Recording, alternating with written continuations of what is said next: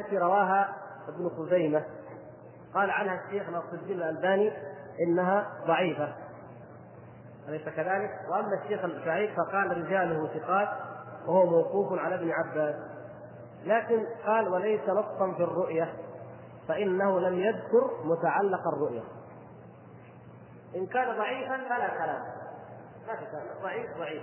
لكن إن صح عن ابن عباس فلا ليس فيه دليل لأنه يقول وما جعلنا الرؤيا التي أريناك قال ابن عباس في هذه الآية رؤيا عين رؤيا عين أريها النبي صلى الله عليه وسلم ليلة ما هي هذه الرؤيا؟ هذه رؤية الله ما بين. إذا ليس فيها دليل لأن متعلق الرؤية موضوع الرؤية غير مبين فلا دليل فيها. يقول وروى عطاء عنه أنه رآه بقلبه. وهذه رواية عطاء. ما هي رواية عطاء التي روى عنه؟ هي حديث اختصام الملأ الأعلى وأمثاله. إذا الرواية التي تصح عنه وهي التي صحت رواية عطاء وغيره أنه رآه بفؤاده وبذلك تجتمع الأقوال إن شاء الله تعالى. فتكون الرؤيا التي أثبتها ابن عباس رضي الله تعالى عنه وغيره هي رؤيته لربه بفؤاده وقلبه. والصحابة رضي الله تعالى عنهم جميعا إذا ابن عباس وغيره مجمعون على أن النبي صلى الله عليه وسلم لم يرى ربه سبحانه وتعالى بأم عينه. وإذا تكون آه، آية النجم آيات سورة النجم الرؤيتان اللتان ذكرهما الله تبارك وتعالى في آيات سورة النجم هي لجبريل عليه السلام. وبهذا آه، نكون قد قررنا ولله الحمد هذه المسألة. يبقى الاستدلال الذي أشار إليه الشارح هنا قال وأما وجوبه هذا كلام القاضي عياض قال وأما وجوبه وجوب الرؤية يعني أما وجوبه أي وأما وجوب الرؤية لنبينا صلى الله عليه وسلم والقول أنه رآه بعينه لماذا قال القاضي عياض وأما وجوبه؟ ما معنى وجوبه هنا؟ إما أن المقصود بالوجوب الوقوع مجرد الوقوع. وأما وقوعه كما قال فإذا وجبت قال فإذا وجبت جنوبها مجرد الوقوع السقوط أو الوقوع. يدل على يعني الوجوب يأتي بمعنى الوقوع. أو يكون وجوب إثباته. وأما وجوب إثبات الرؤية كيف يكون وجوب إثبات الرؤية؟ يعني يمكن واحد يقول المسألة الآن الخلاف الآن في الوجوب والا في هل وقعت أو لم تقع؟ فنقول إن الذين يقولون إنها قد وقعت إن الحديث قد صح بها فيجب الإيمان بها أليس كذلك؟ ما صح في الحديث يجب أن نؤمن به فإذا الوجوب فرع عن الثبوت طيب الشاهد يقول فليس فيه قاطع ولا نص ليس في الرؤية قاطع ولا نص إذ المعول فيه على آيتي النجم والتنازع فيهما مأثور. قد وقع فيهما التنازع فلا جزم. يقول والاحتمال لها ممكن. ولا أثر قاطع متواتر عن النبي صلى الله عليه وسلم بذلك. قال الشارح رحمه الله تعليقا عليه وهذا القول الذي قاله القاضي عياض رحمه الله هو الحق. فإن الرؤية في الدنيا ممكنة إذ لو لم تكن ممكنة لما سألها موسى عليه السلام. وهذا أيضا نص عليه عياض. القاضي عياض يذكر قوله لماذا؟ لمكانته وإمامته عند المالكية وغيرهم. يذكر قوله في وقوع الرؤية حجة على من ينكر الرؤية وينتسب إلى مذهب الإمام مالك رحمه الله تعالى. ولهذا فإن الشارح هنا استأنس بقوله وتأيد به وقال هذا هو القول الحق وأيضا استأنس بقوله بأن هذا الكلام قاله القاضي عياض في نفس الكتاب. قال إذ لو لم تكن الرؤية ممكنة لما سألها موسى عليه السلام فإن الأنبياء أعلم وأعرف بربهم. وليسوا لا الأنبياء لا يجهلون ما ينبغي في حق الله سبحانه وتعالى إلى حد أن يسألوا الرؤية وهي مستحيلة. وإنما هي ممكنة لكن في هذه الدنيا لا تقع ولم يطعها الله سبحانه وتعالى له وإنما في الآخرة. آخر فقرة قوله أو التي قبل الأخيرة يقول ونحن هذا كلام من؟ كلام الشارح شارح الطحاوي رحمه الله. هذه يجب أن ننتبه قليلا. يقول ونحن إلى تقرير رؤيته يعني رؤية النبي صلى الله عليه وسلم لجبريل أحوج منا إلى تقريب رؤيته لربه تعالى وإن كانت رؤية الرب تعالى أعظم وأعلى فإن النبوة لا يتوقف ثبوتها عليها أو عليه البتة.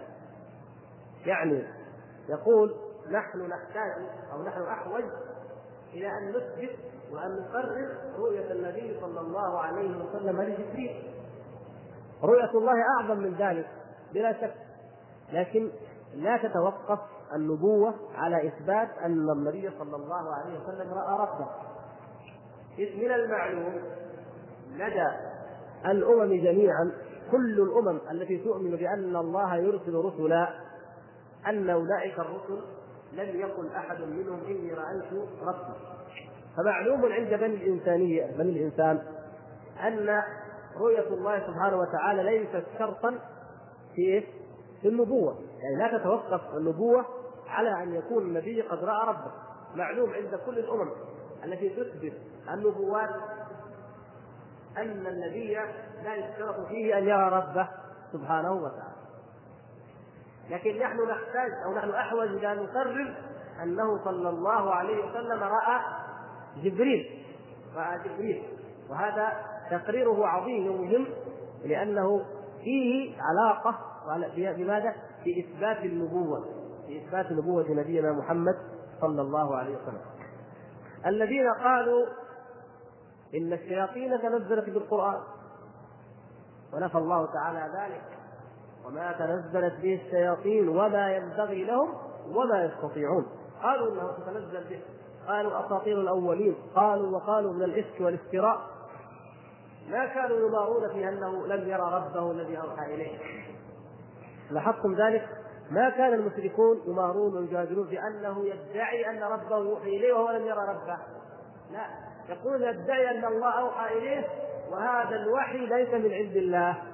وهذا الوحي ليس عن طريق ملك وإنما هو شيطان يلقي اليه هذا القول به سحر به جنه أساطير الأولين إلى آخر ما افترض فإذا أثبتنا اذا وقررنا أنه صلى الله عليه وسلم قد رأى جبريل عليه السلام وفي وفي الخلقة في صورته وفي خلقته الحقيقية الكاملة التي خلقه الله تبارك وتعالى عليها فهذا رد واضح رد واضح جلي على مزاعم أولئك الكفار الذين يزعمون أنه تلقاه عن الشياطين.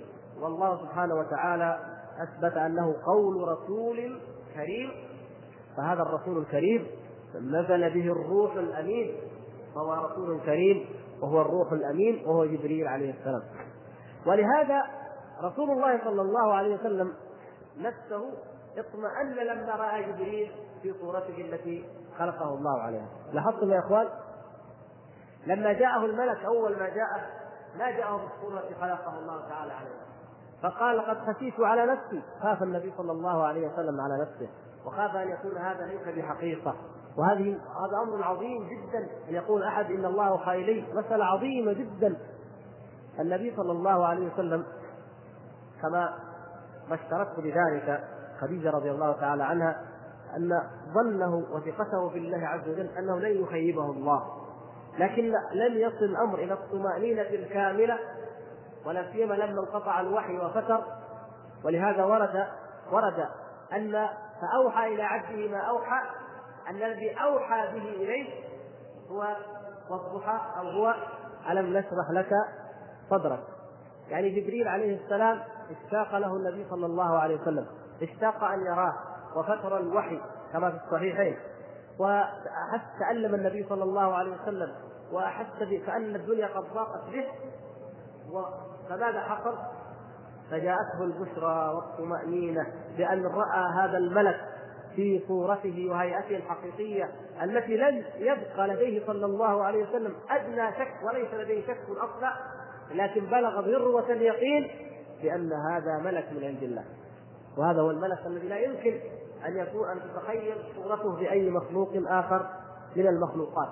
فحينئذ وصل النبي صلى الله عليه وسلم إلى الطمأنينة الكاملة ونزل عليه فأوحى إلى عبده ما أوحى سواء كانت ألم نشرح لك صدرك أو الضحى نزلت عليه هذه الآيات فزادته اطمئنانا لا ودعك ربك وما قلى فإن الوحي انقطاع الوحي لا يعني أن أنه لن يأتيه كما قال الكفار قد هجره ربه أو قد كذبه شيطانه صلى الله عليه وسلم فإذا نحن إلى. إلى تقرير رؤيته صلى الله عليه وسلم لجبريل أحوج منا إلى تقرير رؤيته لربه تبارك وتعالى لما بينا ولما أوضحنا.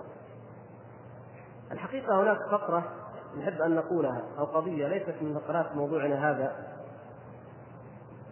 نحب أن نقولها أيها الإخوة. نحن الآن الله.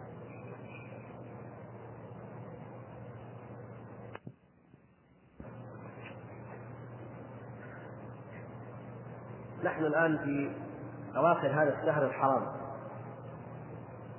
وقد تحدثنا عن رؤية الله أو عن إسراء النبي صلى الله عليه وسلم والخلاف في الرؤية رؤيته لربه سبحانه وتعالى. وبهذه المناسبة سيأتي بلا شك موضوع الإسراء والمعراج ووقته والخلاف في ذلك وكيفيته وما فيه من الآيات. سيأتي إن شاء الله بعد عدة فقرات من هذا من المثل. لكن لأننا نعيش في عصر كثرت فيه الضلالات والبدع ولأن تأخير البيان عن وقت الحاجة لا يجوز. ولأننا قد تحدثنا الليلة عن أمر له علاقة بذلك. نقول ما يحتفل به بعض الناس في ليلة السابع والعشرين من رجب ويقولون إنها ليلة الإسراء والمعراج. الإذاعات في تلك الليلة تستفتح برامجها سبحان الذي أسرى بعبده. التلفزيون أو التلفزيونات تستفتح في كثير من بلدان العالم الإسلامي سبحان الذي أسرى بعبده. الناس إذا بعض أهل البدع إذا عملوا تدوين وعلقوه في المساجد شهر رجب مكتوب فوقه سبحان الذي أسرى بعبده. شهر ربيع مكتوب فوقه وما أرسلناك إلا رحمة للعالمين. يعني كأنه أرسل أو ولد في ربيع وأسري به في رجب. مثل ما نأتي في رمضان ونقول إنا أنزلناه في ليلة القدر يعني لأنها في رمضان. يعني إيحاءات. قد تكون صريحة وقد تكون بطريق الإيحاء. فهل ثبت أن النبي صلى الله عليه وسلم أسري به في ليلة السابع والعشرين من رجب؟ قبل ذلك يمكن أن نقول لو ثبت ذلك بسند يعني الإمام أحمد عن الشافعي عن مالك عن نافع عن ابن عمر أن النبي صلى الله عليه وسلم أسري به في ليلة 27 من رجب فرضا هل يدل ذلك على جواز الاحتفال بهذه الليلة أو تخصيصها بشيء؟ هل فعل ذلك أصحاب النبي صلى الله عليه وسلم؟ يعني لو فرضنا أنه ورد بهذه السلسلة التي يقال إنها أصح طرق وأسانيد الحديث على الإطلاق هل يدل ذلك على شيء من هذا؟ هل نتعبد الله سبحانه وتعالى بغير ما شرع. ونحن نعلم قول النبي صلى الله عليه وسلم من عمل عملا ليس عليه امرنا ليس عليه امرنا يعني عليه يمكن أن يكون متعلق بحاكما ليس حاكما عليه امرنا فهو رد. أو موافقا. فهو رد. مردود. غير مقبول. شيء لم يفعله أصحاب النبي صلى الله عليه وسلم.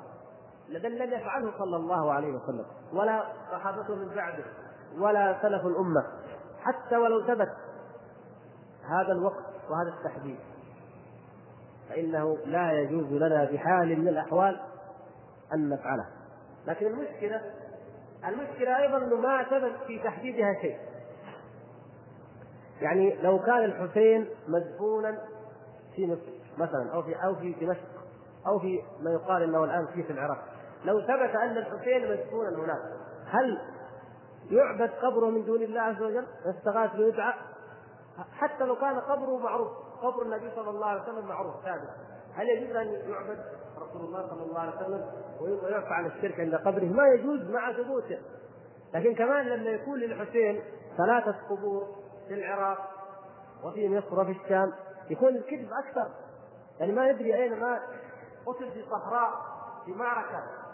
وذهب الناس. فمن أين جاءت هذه القبور الثلاثة وبين كل منها؟ من مسافات ما يزيد على ألف ميل أو ألفين ميل.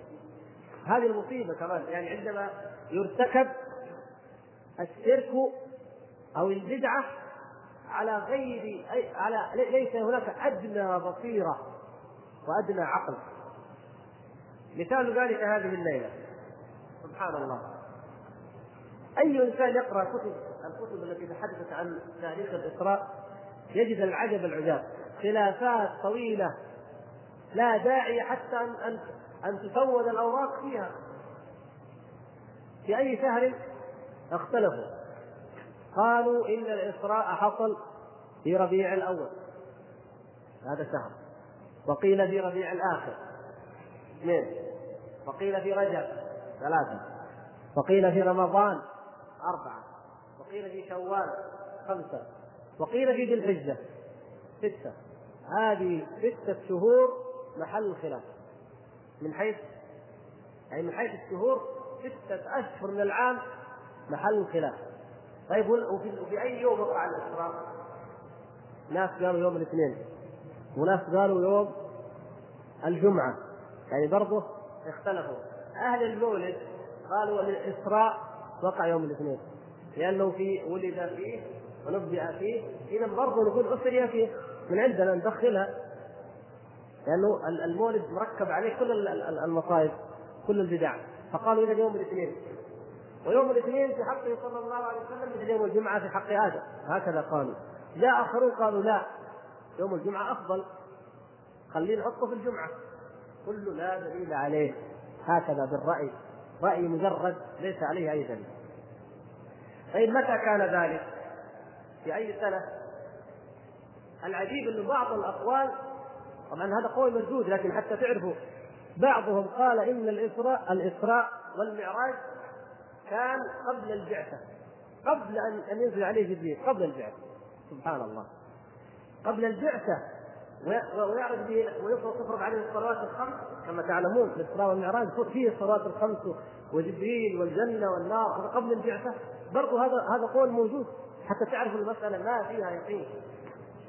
قال بعضهم إنه قبل الهجرة بسنة. وقال بعضهم إنه بعد البعثة بخمسة عشر شهرا. وقال بعضهم قبل الهجرة بخمس سنين. وقال بعضهم بعد بيعة العقبة.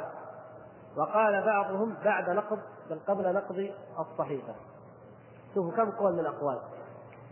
مين يقدر بعد كذا يحدد في أي يوم وفي أي سنة وفي أي شهر؟ وهذه الأقوال بهذا الشكل بينها هذا التفاوت الكبير ما بين قبل البعثة إلى بعد الهجرة وما بين الاثنين والجمعة وما بين ربيع الأول إلى ذي الحجة. إذا هل بقي هناك أيها الإخوة الكرام مجال لمن يأتي فيقول هو في ليلة السابع والعشرين؟ وما الدليل على ذلك؟ قال إجماع الأمة. إجماع؟ كيف إجماع؟ هذا كلامكم هذا في كتبكم. يعني هذا الكلام تجدونه في كتبهم هم في كتب السيرة التي فيها أمثال هذه البدع مثل كتب الموالد مثل الشروحات والهوامش التي على الخصائص. كلهم متفقون على نقل هذا الخلاف. من أين جاء الإجماع على أنه في ليله السابع والعشرين؟ قالوا إنه من قرون من قرون طويلة والأمة تحتفل به في هذه الليلة ولا إنكار والأمة لا تجتمع على ضلالة فأصبح إجماع. سبحان الله. الأمة لا تجتمع الأمة تجتمع على البدعة ممكن تجتمع. الحمد لله لم تجتمع عليها لكن حتى إن قلنا ضلالة أو قلنا إنها هدى لم تجتمع عليها الأمة لوجود من ينكر أصلا. لكن تواطؤ العامة وتواطؤ الجهال واتفاقهم على أمر من أمور الكذب أوضح أن يستدل به من أن يستدل على أن هذا إجماع من هم هؤلاء العلماء؟ من العلماء هؤلاء؟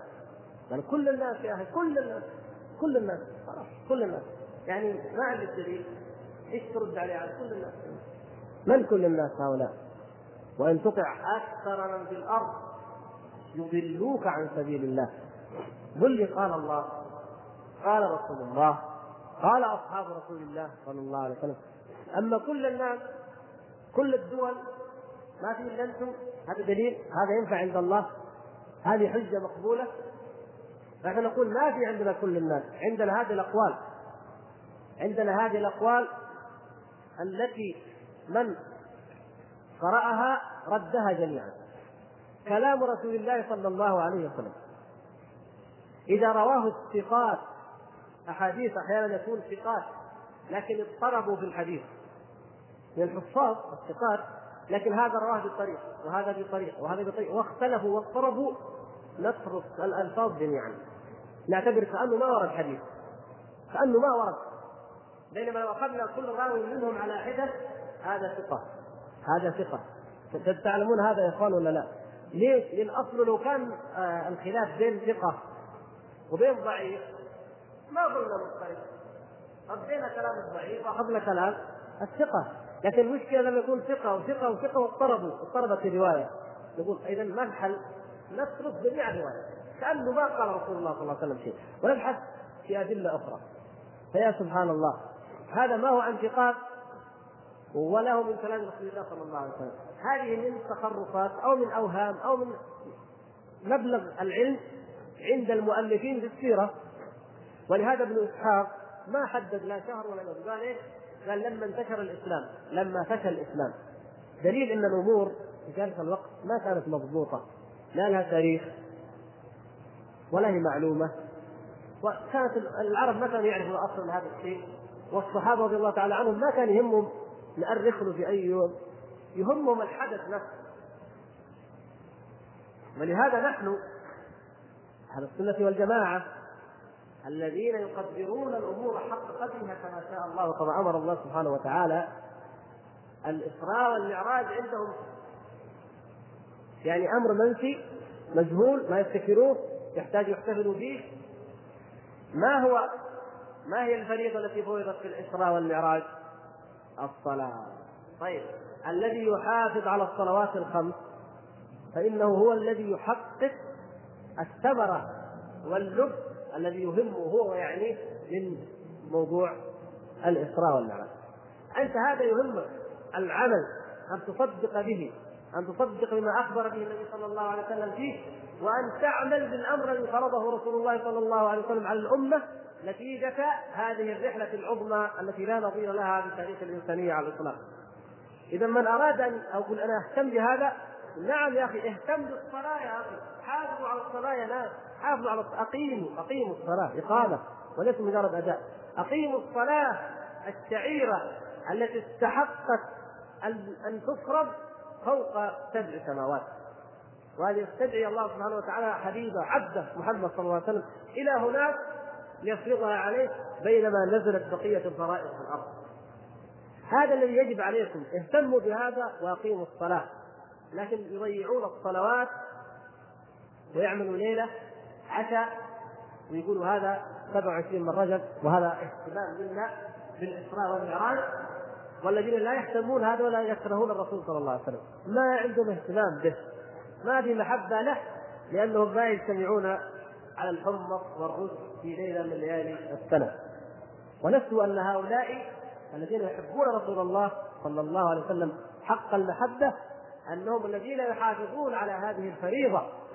وما تقرب إلي عبدي بشيء أحب إلي مما افترضته عليه. وأعظم ما افترض الله تعالى علينا بعد التوحيد هي إقامة الصلاة. والله لو أن هؤلاء الناس يقيمون الصلاة حق الإقامة ويقدرون سنة الرسول صلى الله عليه وسلم حق التقدير ويقرؤونها ويتدبرون حقا لما لما فعلوا هذه البدع ولا سواها ابدا. نسال الله سبحانه وتعالى أن يثبتنا وإياكم بالقول الثابت وأن يردنا إليه ردا حميدا وأن يهدي ضال المسلمين إنه سميع مجيب. وندع الفرصة لكم للوضوء أو للانصراف. وبعد.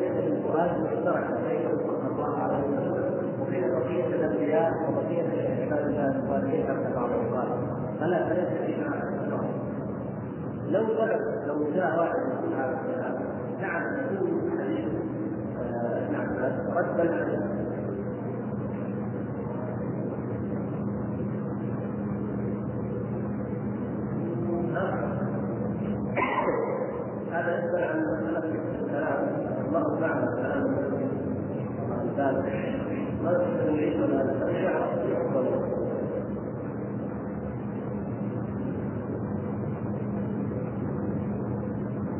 والأخذ بالنسبة لرؤية الدليل المرة الثانية أنها عند فكرة الإنسان والرسول صلى الله عليه وسلم وصل إلى الحاجة التي ملك مقرر فكيف تكون عند أربع سنتين القرآن الإنسان وهو لم يصل إليها رآه النبي صلى الله عليه وسلم عندها رأى صلى الله عليه وسلم إلى درجة إلى مرتبة مكان لم يكن له فيها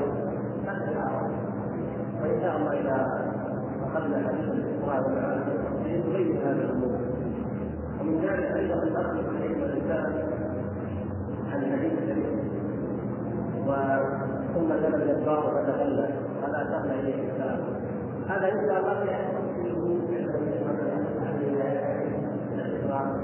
والمعراج فهل يكون يقدر الاسراء ذلك ان شاء الله مالك يقول الان يكفينا أن نعلم أن هذا الحديث مضطرب. ولهذا قال الشافعي فزاد ونقص وقسم واعطى نفس الحديث ذكر فيه الراوي عنه قال فزاد ونقص وقسم واعطى هذا الحديث الحديث مضطرب ولعل الصحيحين وغيرهما ليس فيها هذا الاضطراب الذي في هذا الروايه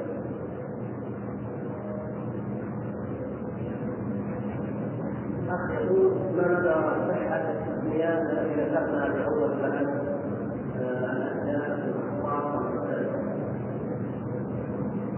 ما مدى قرار العقيده الصحيحه الصحه عند الاسلام السؤال الأول هذه التسويات لم نقلها على سبيل الاغراء هم الذين الصوفيه عندهم رتب. الاقطاب والابدان والأوتاد كل ورد حديث فيه ذكر الأبدان. وهذا الحديث لم يصح لم لم يصح سند وإن كان لو صح فانه لا شيء في كونه في كونه كلمه بدل على ان عليه ان صح الأبدان في امته أو الأبدان في شعبه ما في غرابة لأن كلمه البدل معناه لم يبدل يعني إذا مات فإنه يكون في عالم آخر مكان. فالكلمة آه نحاربها أو آه نرد على على اصحابها الكلمة مصطلح يشبه الصوفيه شيئا آخر غير ما ورد في هذا الحديث حتى على فرض القرب عندهم هو نفس صفات صفات الله عز وجل جميعا يقولون هذه لا القرب عند نفسه الله أعطاه. الله عز وجل يقول هذا أعطاه علم أعطاه التصرف في المخلوقات والكائنات الاقطاب موجودون في الأزل. مع الله الأزل ويبقون إلى الابد الاقطاب بيديهم مفاتيح الجنة ومفاتيح النار. يشفعون لمن شاءوا ويتركون من شاءوا يوم القيامه يتصرفون كما يشاءون الأرض الاحياء لماذا الاقطاب يذكرون عنهم انهم حتى احيوا الناس من قبورهم واخرجوهم كل عز وجل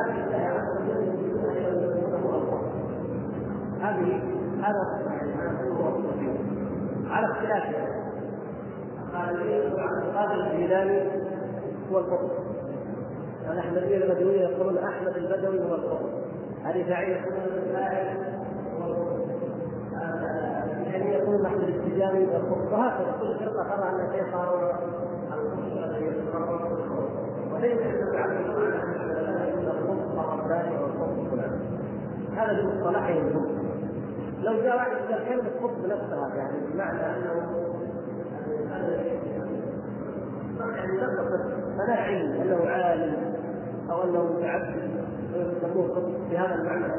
نقول لا يعني لكن الاستخدام الاصطلاحي جرى على هذا جرى عند الصوفية. فمن الأفضل إذا أن لا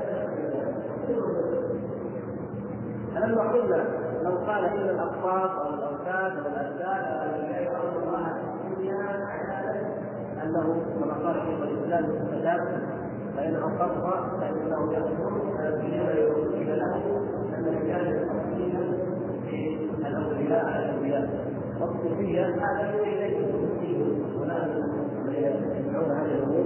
يقولون إن النبي أفضل. ولهذا كان في العقيده أن شاء الله ان النبي أفضل من الولي. لا كما يقول الذين يقول بل يقول ولي واحد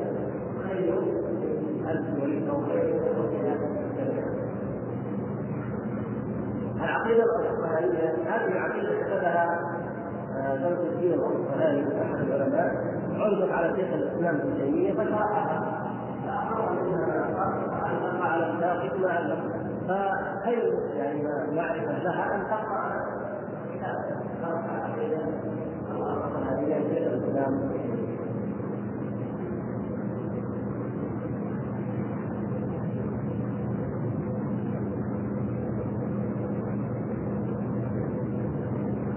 نحن نقول إن نعرف صفات الله عز وجل إذا تسمع الخطر والأشياء وهي كما تعلمت كتاب العلم بالشعب لكن حينما تبدا تبدا كيف كيف الاستدلال هكذا حتى تفتح قول الدائره والتكليف يبني الصفات حتى لا يقال من ماذا افعل كيف اتصرف السلام عليكم يا أخي هذا مو موضوع خير هذا في القران الله عليه وسلم هذا في القران يعني سمعوا الخبر الذين هذه في القران يعني هل ما نقراها أو نسمعها هذه الكتاب ما نقرا القران بدون ما القضية أننا نضم آيات الإثبات إلى آيات التنزيل مع بعض كلها آيات عندما نقرأ الرحمن على لا نستعمل ليس كمثله شيء فهو السميع البصير ولم يكن له هل تعرف له السمية أو له أم لا تعلم إذا أزلت عن نفسك أي شيء فيه يعني ريحة أو رائحة واعتقدت أنه سبحانه وتعالى ليس كمثله شيء كل ما خطر على ذلك وتخيلت فإن الله تعالى سوى ذلك وخلاف ذلك فما بقي لا تعليل هذا ولا هذه الحيرة والشك إما أن تأتي في قلب الإنسان الذي ليس لديه اليقين الراسخ فيما يسمع من الآية ولا يسمع نصوص الإثبات مع التنزيه ولا أو انها تقع عند الانسان الذي ايمانه قوي ولكنها تقع على سبيل الوسوسه ولهذا يقول النبي صلى الله عليه وسلم الحمد لله الذي رد شيئا في الوسوسه خطرات كذا هذه الخطرات لا يكون منها قلب بل هذه الخطرات هي الايمان قال ذلك رحم الايمان ذلك صريح الايمان قد بينا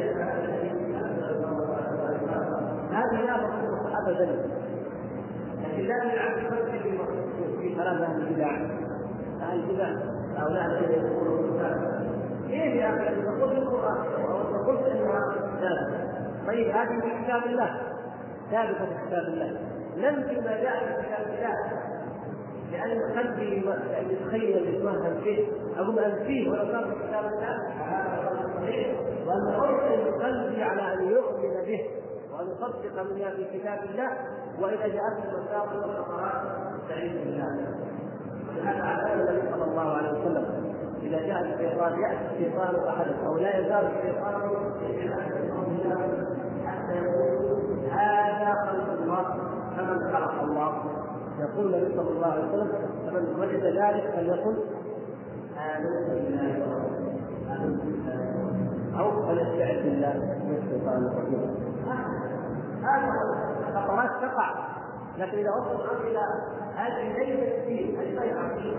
ولذلك الشيطان ما يدل على دين وعقيدة فقط. يعني وجد فرصة القلب خارج عن الله في بعض مر بهذه الفترة وهذا هذه التي يستطيع ان يقولها فقط؟ فإذا وقعت في قلب الواحد يقول إيش؟ امنت بالله ورسوله بالله ولا يلقي لها بال ولا يهتم فيها أبدا.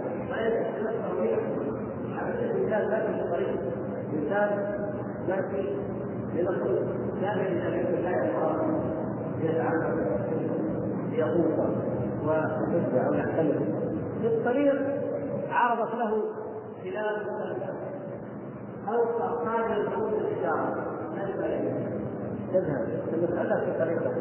هكذا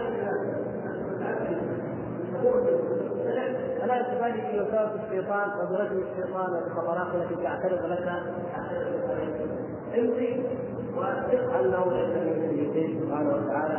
وأنه يجب عليك ان لنفسك والا فإن الإنسان يقع في التأويل يقع في الاستثناء وقد يكون كفرا بالله واحد قال ما استوى على العرش والله يقول استوى يكون هذا كفر. نسأل الله السلامة والعافية. فلا عذر لأحد ابدا في أن يقول إن شيئا في كتاب الله الخيال عندي يتخيل خيرا ابدا لا يعذر على بل يجب أن ترغم عقلك وحفظك على أن يخضع لما أمر الله.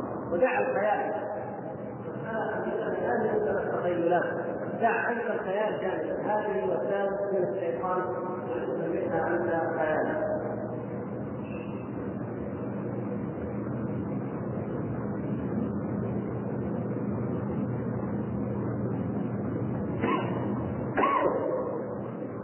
أعوذ بالله من الشيطان الرجيم ثم لنا فتدلى أن قال صوتين أو أدنى فأوحى إلى عبده بما أوحى عندما أقرأ هذه الآية يشكل عليه العطف على ما سبق من الآية وأرجو لو كان كيف يشكل علمه القوى ذو مرة فاستوى وهو بالأفق الأعلى. ثم دنا فتدلى فكان قاب قوسين أو أدنى فأوحى إلى عبده ما أوحى. ما ما هو الإشكال الذي فيها؟ علمه الذي يعلمه الذي يعلم النبي صلى الله عليه وسلم هو جبريل عليه السلام. هو الذي وصفه الله تعالى بأنه شديد القوى. ذو مرة ذو قوة وقيل ذو حسن وجمال ولا مانع منهما معا. ذو مرة فاستوى وهو بالأفق الأعلى. ثم دنا فتدلى فكان قاب قوسين أو أدنى فأوحى إلى عبده ما أوحى. يعني أوحى رسوله أوحى جبريل إلى عبده. أوحى رسوله أو أوحى روحه إلى عبده. فهو الضمير هنا يعود إلى إلى الله سبحانه وتعالى. مثل ما قال هناك سبحان الذي أسرى بعبده. فعبده هو محمد صلى الله عليه وسلم في الحالين عبد الله. وجبريل أوحى إليه وعلمه. فإن شاء الله ما فيه إشكال إن كان هذا هو العطف الذي يقصده تكون رؤية الفؤاد. لا رؤية الفؤاد ولا رؤية العين نتكلم فيها بالكيفية ولا ندري كيف. إلا إن كان المقصود كيف يعني هل يعني هل يرى بالفؤاد؟ نعم يرى بفؤاده. ومن ذلك نفس ما جاء في حديث الرؤيا لأن الرؤيا إنما هي في المنام. فما ندري يعني إيش يقصد الأخ غير كذا يقول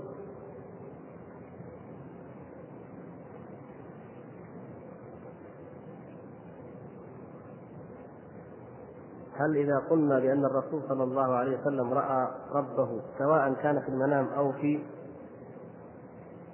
اليقظة أو ما يكون قد شبهنا. كيف شبهنا؟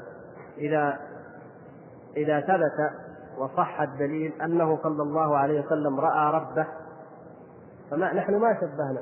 نحن لا أثبتنا ولا قلنا شيء من عندنا. فنحن إذا إذا صح ذلك عن الرسول صلى الله عليه وسلم آمنا به. وإذا لم يصح لم نؤمن به. ولهذا العلماء علماء أهل السنة لما اختلفوا فيما بينهم في حديث الصورة حديث الرؤيا في المنام قلنا من قال منهم من أثبت الحديث منهم وصححه قال يجوز وقعت الرؤيا. من لم يصح عنده الحديث لم يقل بها ولا حرج في ذلك. فالمسألة تعود إذا على الصحة. التشبيه منتفي عند الجميع ما أحد خاض في قضية التشبيه. فلا تشبيه فيما صح. الذي يأتي به الدليل التشبيه منتفي ليس كمثله شيء. ما هناك داعي إلى التشبيه ولا إلى افتراضه.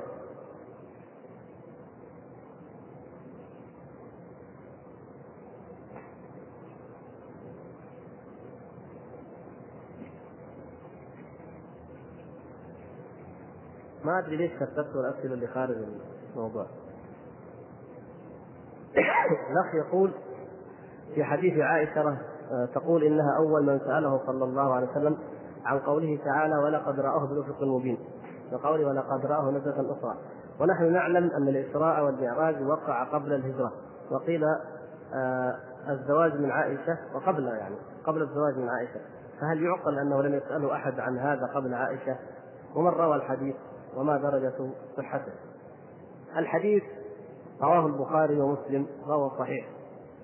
قولها قول عائشة رضي الله تعالى أم المؤمنين أنا أول من سأل عن ذلك النبي صلى الله عليه وسلم عن ذلك. يعني أول من وقع لديه الإشكال. الإشكال بين كونها كونها تعلم أنه لم يرى ربه. هذا كان معلوم لدى الصحابة. كما قلنا البعض نقل الإجماع عليه كان معلوم أنه لم يرى ربه. وبين قولها ولقد رآه بالأفق المبين ولقد رآه نزلة أخرى. يعني أول من أثار هذا الإشكال وسألت عنه النبي صلى الله عليه وسلم. بدليل أننا ما نجد أنه أحد يعني أثار القضية مع بعض الإشكال. أبو ذر رضي الله تعالى عنه إما مثلا سأل النبي صلى الله عليه وسلم نعم كما في صحيح مسلم. إما أنه لم يسأله عن الآيتين معا لأنه قال هل رأيت ربك؟ بس ما قال له الآية هذه كيف نفهمها مع الآية هذه؟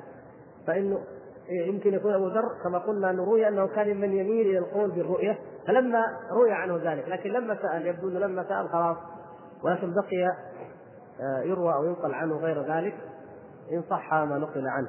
فهي التي استشكلت ذلك. اذا أو إن أن سؤالها سؤال عائشة رضي الله تعالى عنها للنبي صلى الله عليه وسلم كان قبل سؤال أبي ذر وهذا وارد ومحتمل.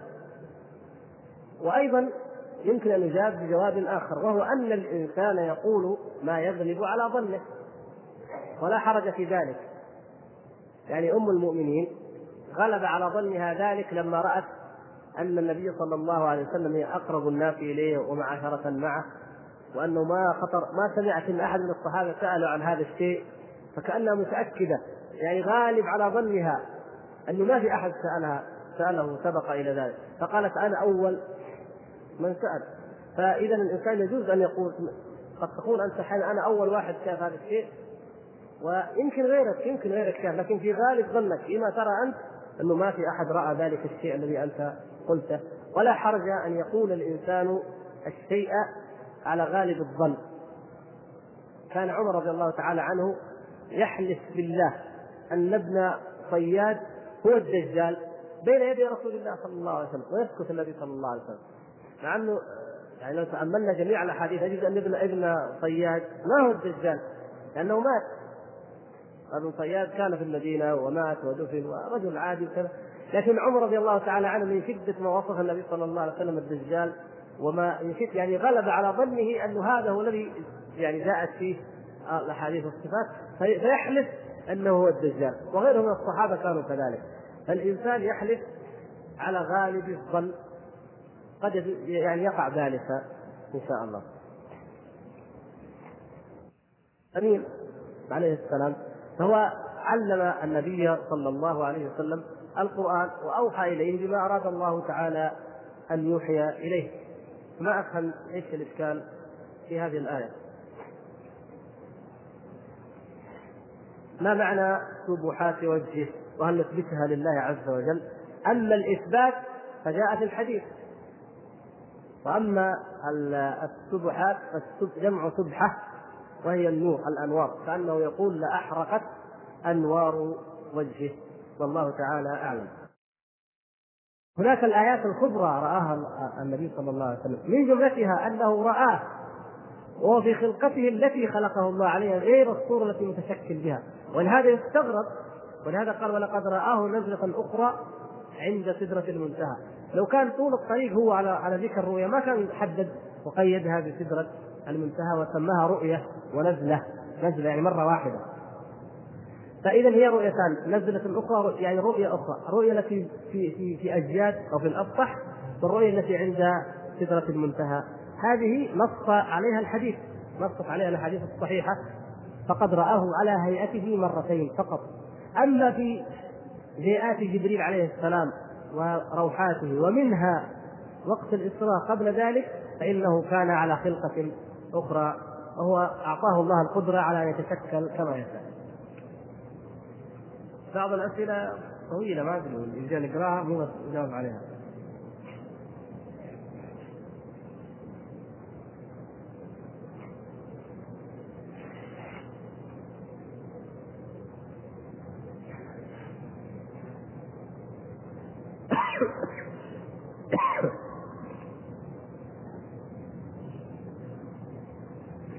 ما أدري ليش يعني بعض الأسئلة إيش الالحاح فيها يمكن نبدأ بهذا ويمكن لأنه قديم شوية. هذا سؤال حول اختلاف العلماء. يوجد فئة من طلبة العلم يتخذون مواقف صارمه تجاه بعض العلماء بحجة أن هذا العالم أو ذاك قد أفتى بفتوى في المسألة الفلانية التي هي محل اجتهاد وتدقيق بين العلماء قديما وحديثا فيثيرون حولهم دعايات ويحذرون الشباب من الاستماع إلى أحاديثهم وخطبهم قائلين إن هذا العالم مثلا عقيدته فيها كذا وكذا. وهذا يفتي بأن وجه المرأة ليس بعورة. وهذا يقول الجن لا ترى. وهذا في كتابه كذا وكذا إلى آخره. ولهذه الاختلافات يحكمون عليهم وعلى علمهم بأنهم خطر عظيم على الدين وعلى الشباب المسلم فأرجو تسليط الضوء على هذه المسائل. وجزاكم الله خيرا. لو قرأنا كلام الأخ نجد إنه فيه شوية اضطراب لاحظوا. يوجد فئة من طلبة العلم يتخذون مواقف صارمة تجاه بعض العلماء بحجة أن هذا العالم أو ذاك قد أفتى بفتوى في المسألة الفلانية التي هي محل اجتهاد وتدقيق بين العلماء قديما وحديثا. ويثيرون حولهم دعايات ويحذرون الشباب من الاستماع إلى احاديثهم وخطبهم. طيب إلى هنا واضح الكلام. قضايا اجتهادية دقيقة اختلف فيها العلماء قديما وحديثا. في واحد يحذر احذر فلان. في قضية اجتهادية دقيقة. يعني يقول يقول الأخ ويحذرون قائلين إن هذا العالم مثلا عقيدته فيها كذا وكذا. فقلنا إلى موضوع العقيدة. وهذا يفتي بأن وجه المرأة ليس بعورة. طيب ماشي. يمكن يكون هذا ضمن الأول. وهذا يقول الجن لا ترى. وهذا في كتابه كذا وكذا. ما ندري إيش كذا. مجمل. مبهم. فنقول هذا فيه شيء من الاضطراب. المراد يا إخوان إن كان العالم هذا مثل ما يقع بين العلماء من خلاف. أبو حنيفة الشافعي مالك واحمد العلماء علماؤنا المعاصرون حفظهم الله سبحانه وتعالى وأمد في أعمالهم وبارك لنا فيهم. يقع بينهم اختلاف. واحد يقول تضع يديك مثلا بعد الرفع من الركوع كذا واحد يقول تضعها كذا. علماء أجلاء. إحنا الليلة شغلنا كله فيه. ما هو في اختلاف بين عائشة وابن عباس؟ سبحان الله فنستغرب أن العلماء يختلفون وقد وقع الخلاف بين الصحابة أو ابن مسعود أو أبو هريرة. كيف؟ ما نستغرب هذا. لكن اي أين الأدب مع العلماء؟ نعم هذا الأخ جزاه الله خيرا. إذا كان يقصد هذا يجب أن نتأدب مع العلماء أهل السنة أهل الحق الذين يريدون الحق وإن أخطأوا فيما أخطأوا فيه. فجل من لا يخطئ. وكفى المرء كفى المرء فضلا. أن تعد معايبه يعني لو قلنا الكتاب الفلاني فيه أربع أخطاء. ما شاء الله. هذا كتاب عظيم. هذا كتاب عظيم. اللي ما فيه إلا أربع أخطاء. عشر أخطاء. كتاب عظيم. تقراه. ما فيه إلا عشر أخطاء. خمسة أخطاء. سبحان الله. كفى المرء نبلا أن تعد معايبه هذا ما هو داخل في هذا المسألة. ويجب علينا يا اخوان أن نحترم العلماء. إذا أخطأ العالم في مسألة أو سنتين أو ثلاث حتى ولو تبينت أنت الدليل الصحيح فيها ما يعني هذا انك افضل منه؟ لا. هذا بحر بحر. وأنت بالنسبة إليه ونحن جميعا بالنسبة إلى البحار مثل مثل الساقية الصغيرة. لا يقول واحد هذا لا لا يجب أن نعرف قدرنا عند علمائنا القديم منهم والحديث. يجب علي عشان كذا إني آخذ كل ما قالوا به. لا يا هذا غير هذا. تحترمه لكن لا تأخذ بعلمه فتواه التي تعلم أنت عن الله ورسوله أنها خلاف الحق. خذ بفتوى العالم الآخر واحترم الاثنين. وكذلك إذا بلغ عن هذا الآخر مثل ذلك خذ بفتوى الأول واحترم الاثنين. لكن كلمة في عقيدته كتابه فيه كذا. إذا ما هي كل المسائل اختلافية كلامنا هذا إذا في المسائل إيش؟ الاجتهادية الاختلافية. لكن يجي واحد يقول لك يا أخي هذا الشيخ وإن كان كلامه فيه توسل القبور وأصحاب القبور وإن كان نفى الصفات وإن كان أول وإن كان أنكر هذا عالم وهذا شيخ كيف تحذر منه؟ يقول لا هذه ما هي اجتهادية لاحظتم؟ لو فتحنا هذا الباب يبقى ما في صوفي إلا يقول أنا مجتهد ولا رافضي إلا يقول مجتهد والخوارج مجتهدون ما في أحد إلا يقول أنا مجتهد لكن الخوارج قاتلهم الصحابة قتل مو بس كلام نقاش مو بس تحذير قتلوهم الصوفية قتلوهم قتلوا الحلاج وقتلوا غيره ممن أقر واعترف. اذا الحكم الإسلام في هؤلاء القتل مو مجرد تحذير تحذير. إن كان صاحب بدعة أقل من الكفر مثل التأويلات والصفات وأمثالها هذا يطلق عليه أو يعني على كتبه على الأقل على فكره أنه فكر مبتدع بدعي ضلالة. ونحذر من كتبه نعم. نحذر من, من أي كتاب فيه تأويلات أو فيه ابتداع. يعني منهجه. مو كتاب طيب على منهج أهل السنة والجماعة لكن المؤلف في ثلاثة مواضع أربعة خمسة ذكر تأويلات وأخطأ فيها لا مو هذا. نقول هذا نحذر من الأخطاء الأربعة وبس لكن كتاب منهجه كله مخالف للسنة حتى لو فيه صواب. يقول للاخ احذر. مثلا معلش ما نحب نذكر أمثلة لكن ما لا مانع برضه عشان تتضح. يعني كتاب إحياء علوم الدين مثلا. هذا يجب أن ننصح الشباب أن لا يقرأوه. ما نجامل بذلك هذا فيه كل باطل لا حتى يعني شيخ الإسلام ابن تيمية ذكر أن فيه أمور جيدة وحسنة وأي واحد يقرأ يجد فيه أمور جيدة وحسنة وأحاديث صحيحة فيه لكنه منهجه قائم على إيش؟ على الخطأ. فيه أباطيل فيه موضوعات فيه ضلالات فيه أوهام فيه خيالات صوفيات كثيرة. فإذا نقول لا تقرأ. إلا العالم المتخصص الفاهم أو كمرجع ترجع إليه فقط يعني. ترجع إليه لتعرف ماذا قال هؤلاء القوم. ومع مع وجود ما فيه من صواب. ونحو ذلك.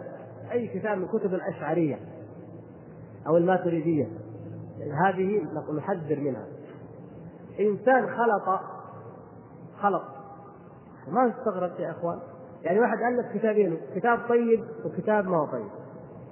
أو كتاب في الفقه ممتاز. كتاب في العقيدة سيء. ما نقول لا تقرا له مرة ممكن نقول اقرأ كتابه هذا اللي في الفقه أو في التاريخ مثلا. تستفيد من كتابته التاريخية لكن لا تأخذ عنه العقيدة. هذا يعني لأنه من الصعب وجود الإنسان السليم 100% فإذا كان ما نقدر نستغني عن الكتب التي فيها خير نقول اقراها وهذا مثل هؤلاء أقول مثل من؟ مثل الذين خلطوا لا نعني بذلك الذي غلبت عليه الضلالة أو البدعة أو الشر. لا يعني بذلك البدعه التي عمت بها البلوى كبدعة التأويل والصفات وأمثالها لأن عمت بها البلوى الأشعرية والماتريدية كثروا في الأزمان الأخيرة وعمت البلوى ولهم كتب جيدة فتقرأها لكن تترك منها ما يخالف عقيدة أهل السنة والجماعة تأخذ منها الشروح اللغوية تأخذ منها الكلام مثلا في تفسير آيات غير آيات الصفات تأخذ منها الأخبار التاريخية تأخذ منها الحكم على الرجال. تحقيق الأحاديث. في ناس علماء حديث. نفس ملا علي القاري اللي تحدثنا عنه الليلة. تجد في موضوع الغلو في النبي صلى الله عليه وسلم شيء عجيب مرة. لكن تجد في موضوع الحكم على الأحاديث ما شاء الله رجل محدث. فهكذا يا إخوان. هذه فرق بين هذا وبين هذا.